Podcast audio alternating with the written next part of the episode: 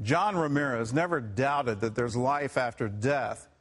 As a satanic priest, he knew he was going to hell when he died, and that was fine with him until he took a trip there and came face to face with the devil himself. John Ramirez grew up in the Bronx, where his relatives practiced Santeria. My father's side came from a family of witches and warlocks. My father was very heavy into Santeria, very heavy into spiritualism. John longed for a relationship with his dad, but his father was abusive. There was no love, there was no compassion. We watched him beat my mother in, in house. He came in drunk most of the time, uh, demanding stuff, asking for stuff. If things wasn't done a certain way, it was always put down, hurtful words, dummy, stupid, you're gonna amount to nothing, that kind of stuff. I would just stand by the door and look and see what he was up to because I was looking to see if there was time for me. Just to have interaction. Right? We did something, my dad and I did something. But he was connected to the demons. He was connected to spiritualism. John's mother was also influenced by Santeria. At his aunt's suggestion, she took John to a tarot card reading. The lady in the cards, I had 30 days to do a ceremony or I would be blind. So my mother, as a good mother, didn't want nothing to happen to her son, so we did it. They blindfolded me, did a bath for me with herbs, and they started chanting and calling the five main god demons from Santeria. From that moment, John's life changed. My whole personality, everything who I stand for as a young boy, was no longer there. I felt like someone took a black blanket and just put it right over me, spiritually. I wasn't answering not only to my mom and my dad, but I was answering to the demons. John's involvement with Santeria deepened quickly. I was being taught and trained with high-ranked devil worshippers into spiritualism. I went to sneaking into funerals, acting like I knew the person that died because I wanted to buy the soul of that person that died because I can get that soul and put it on somebody and die the same way. When drug dealers got killed in the street, I wanted to run out and get the blood because I can use that human blood to do witchcraft. For the first time in his life, John felt powerful and respected. People knew that I was a force to be reckoned with. I liked that power. I was talked down to as a young boy. Now I had the authority and the power that I can do whatever I want. When John was 13, his father was murdered in a bar fight. John gave credit to the devil for relieving his mother's suffering. I'll be up at 5 in the morning calling out to God saying, Help my mother. And no one showed up. But the devil showed up because he killed my dad. I believe the devil said, Well, no one loves you, but I love you. Your father can't provide for you, but I, I, am your provider. The devil said to me, uh, do, do, the, do the religion. I give you anything you want. Just ask. John says Satan became the father he never had. John was devoted to him. I light up my candles. I spit the rum. I spit the cigar smoke. The cigar smoke means power. If I didn't have money for a rooster, I'd cut myself and use my own blood and pour it in. The whole atmosphere of the room changes. And you know there's something there. And then when it's there, you have to dress them like a family member. My father, I'm here. What would you like to speak to me about? What is it you want me to do? As time went on, John also practiced the dark arts outside his apartment. He preyed on Christians in particular. At the clubs, I would go around looking for Christians. And I knew that in the club, you was in the devil's playground.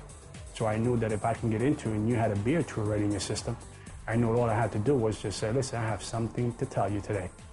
And right now you will open the door and you said, what is it you need to tell me? You gave me gateway. Eventually, John became a high priest in Palo Mayombe, a form of African spiritualism. As he became more powerful, John took warfare seriously. The devil told me that I had to go into the neighborhood in the spirit realm in order to weaken it in the natural. Whatever you kill in the spirit realm, you can kill in the natural. So I will leave my body home and astral project myself into different boroughs, different regions, different states, different countries. And as I to the neighborhood, I would speak curses into the neighborhood, speak things that I wanted to happen into the neighborhood. Sometimes I will go into neighborhoods and I see this group of people in the spirit realm in the corner praying, holding hands, heads bowed, praying up a storm. And there was no accomplishment in that neighborhood. That neighborhood was sanctified, blessed, do prayer. There was you couldn't touch it. But the other neighborhoods, it was party time. Around that time, John met a girl who intrigued him. I said, well, you know, I can hang out with her. She's good looking. And she invited me to church. She also invited John to meet her parents, who talked to him about Jesus. They had the Bible out. Hey, listen, we want to talk to you about this. I'm like, oh, I can't come to your house. And your parents are crazy. I said, at least let me digest the food, and then you can talk about this Jesus guy. And then after I leave her, I will go to worship. I will go to double Church and kill animals all night long. And then I will come back and see her, but she didn't know. John found the Christians amusing and harmless.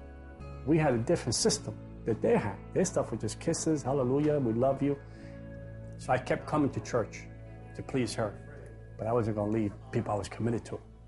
One Sunday morning, the pastor gave an altar call. John went forward, but wasn't prepared for what happened next. I said, Well, the devil can't touch me here. I'm in front of the pastor now. I'm protected. All of a sudden, I got demon possessed. I grabbed them by the throat, picked them up in there, and said, I came for you. And all these big men came out. So he tried to grab me. I was just throwing people around like rag dolls. And then 200 something people got up raised up hands. Spiritual warfare for a person that would have killed them on a heartbeat. I saw the power of God in the church. One of the guys was whispering back in my ear, say, say Jesus is Lord, say Jesus is Lord, say it, say it. So I couldn't open my mouth. And then suddenly I was able to say, Jesus is Lord. Jesus is Lord. And the devil left. John was embarrassed about the outburst, but not sure what to do next. One of the church elders approached him a few days later. He said, Jesus wants you to have this. He gave me a sweatshirt. They said, You're a warrior Christ. For someone to come and say, This is a gift in Christ. because He loves you. To me, that was amazing. I couldn't believe that Jesus loved me.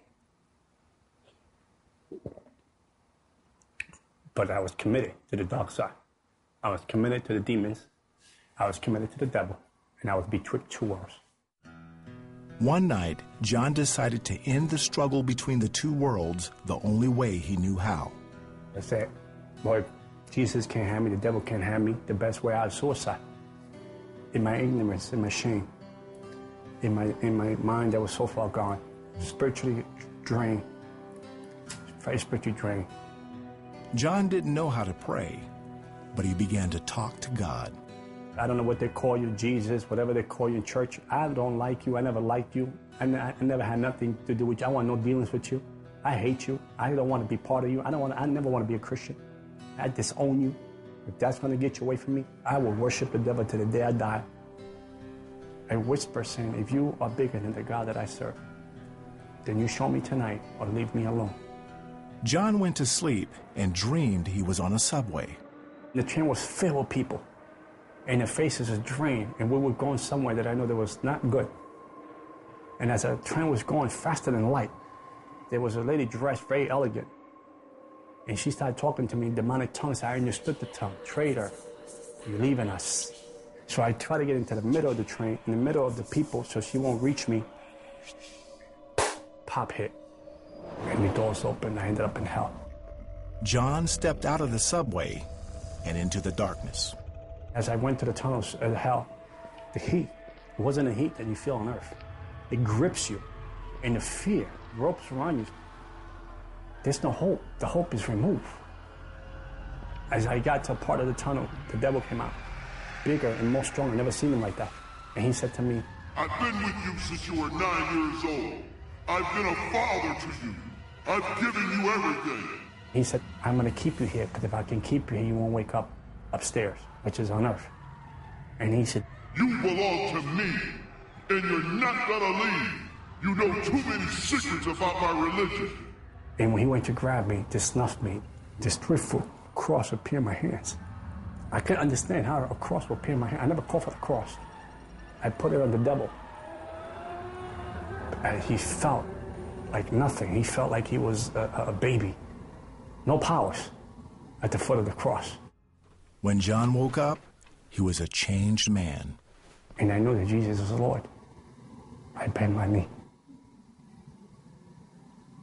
to the cross. And Jesus came into my life. I took a white piece of paper and I wrote down a servant, a slave of Jesus Christ. I serve you all the days of my life. John threw out all of his witchcraft paraphernalia, but the battle wasn't over. He was under spiritual attack every night for the next month. At night, I felt a presence come into the room. And then when I would turn around, I would actually sometimes see what was there. Or sometimes I would just around, somehow fall asleep up this way, and I would just feel someone's hands just grab me by my throat and try to pick me off of bed and try to rip my body, I rip my soul out of my body. Sometimes they grab by my feet and the bed would shake, and they would bring it up and levitate the bed and levitate me to the point that I was, sometimes I might even reach the ceiling. And I couldn't breathe, and I couldn't cry out, I couldn't talk. I felt like I was choking. I felt like they were choking the life out of me. And I would try to call out for Jesus, uh, and the words wouldn't come out. And then in the end, of the words would come out, Jesus, help me, Jesus, help me, saves me. And it would go away. John didn't understand why God permitted the nightly struggles. I asked the Lord, why did you allow this to happen to me? Why this torment? Why did you allow these people to abuse me this way? I gave my life to you. I told you I would serve you. And he said to me, I wanted to know how much you love me, how much you trust me. And no devil ever showed up to my house ever again. John says he wouldn't trade anything for what he's found in Christ. For 25 years of my life, I was able to do anything to anybody. Anyway, I count that out to be foolish. To gain Christ. He's my all. He's the breath that I breathe. He walks with me. I can hear the sound of his voice in my ear.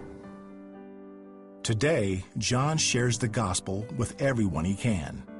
He has written a book about his experiences called Out of the Devil's Cauldron. I've been victorious in Christ. I got peace. I'm not empty no more. I got fulfillment. I got a purpose and I have a destiny today. And all because I said yes to the cross.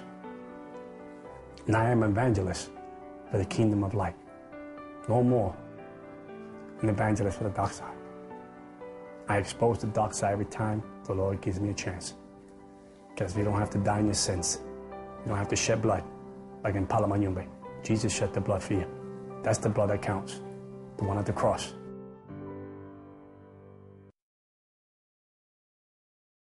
When I do go, they don't have to worry about me. Dying is easy. Living is hard. There's someone out there that needs to know that heaven is a real place, God is a real person. And when you take that last breath, if you're a Christian, you're going to meet Him. And when you take that last breath, if you're a Christian, you'll meet Him. Freddie's story seems incredible, but at the same time, it mirrors exactly what happened to the Apostle Paul and how Paul recorded his experience. In the book of Acts, it speaks of him being taken outside of a city and stoned and left for dead. And then the disciples gathered around him and prayed, and he was revived and sprang up and went back into that same city to preach the good news. And he wrote about his experience. He wrote about a man, whether in the body or out of the body, he didn't know. But he was taken up to heaven and shown things that it's not lawful for anyone to talk about. But he wrote about it because he couldn't help but write about it. He wrote that in heaven we will know as we are known. And that's exactly what happened to Freddie, that God was speaking to him, but it wasn't like we speak to one another. It was something deep inside his spirit where he knew that God was speaking to him. Freddie experienced the love of Christ, and so did Paul. And Paul wrote about it and said, I'm convinced you know, nothing in the future, nothing in the past, life, death, principalities, powers, nothing can separate you from the love of Christ. That's because he experienced it. He saw it. And he wanted to share that with you and me. Paul also wrote that to die is gain. Live, to live is Christ, but to die is gain. He no longer feared death. And he wrote, Death, where is your sting? If you want that same experience, I'm here to tell you that Jesus Christ will give it to you. All you have to do is ask him for it. Now, Freddie had asked before he died. And so when he died, he was present with the Lord. To be absent from the body is to be present with the Lord. He's quoting the Bible, he's quoting the Apostle Paul. And both of them experienced the same thing. That can happen to you if you ask Jesus for it. And he doesn't want you to wait to experience death to experience him. He wants to come to you now where you are.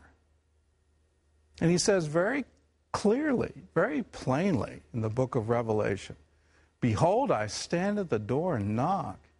If anyone hear my voice and open the door, I'll come in. You can be that anyone. All you have to do is open the door, and you'll realize that Jesus has been looking for you all along.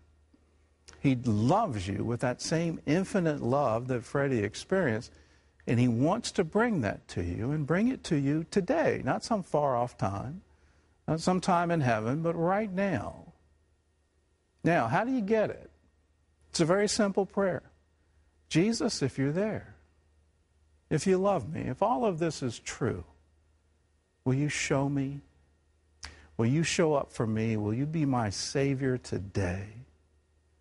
And if you pray that with all of your heart, the Bible says that you'll find him, that he'll come to you, that he'll forgive you of anything that you've done wrong.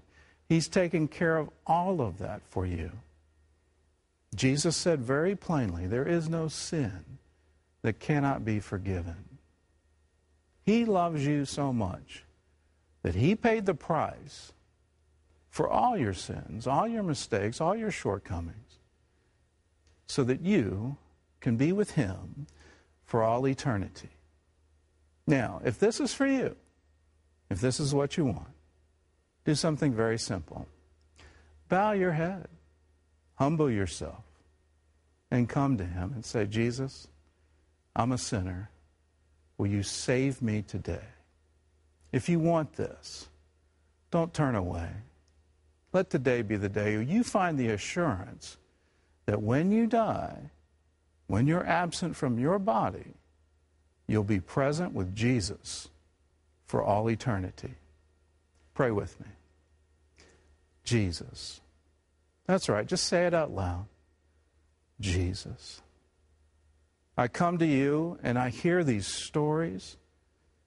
I hear how you want to save me. I hear that you love me. So, Jesus, I want you. I want you in my heart. I want you in my life. So come into my heart. Forgive me of the things that I've done wrong. Make me new again. And Jesus, let me know how much you love me. I ask all of this in your name. Amen. Father, for those who just prayed, I ask for an outpouring of your love. I ask that you fill them and surround them with the love that never passes away and give them the assurance that you will never leave them, you will never forsake them, and they will be with you for all eternity. I ask it I ask it in the name above all names, Jesus, your only begotten Son. Hear my prayer, for I pray it in his name. Amen. The Bible says that if you'll believe in your heart and then confess with your mouth, you shall be saved. Do what the others have done in this video and let people know that Jesus has saved you. I want you to take the first step in that and call a toll free number. It's on the screen 1 800 759 0700. There'll be somebody on the other end of that line. They're not there to condemn you. They're not tell, there to tell you how big of a sinner you are. They tell you that God loves you and He's grateful for what you have just done. And we also have a free packet for you. And what do Christians believe? What are the foundations of the faith?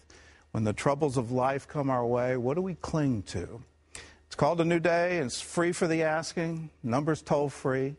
Call us. Let us know that you've made a decision for Jesus Christ, and we'll send it out to you free of charge. God bless you.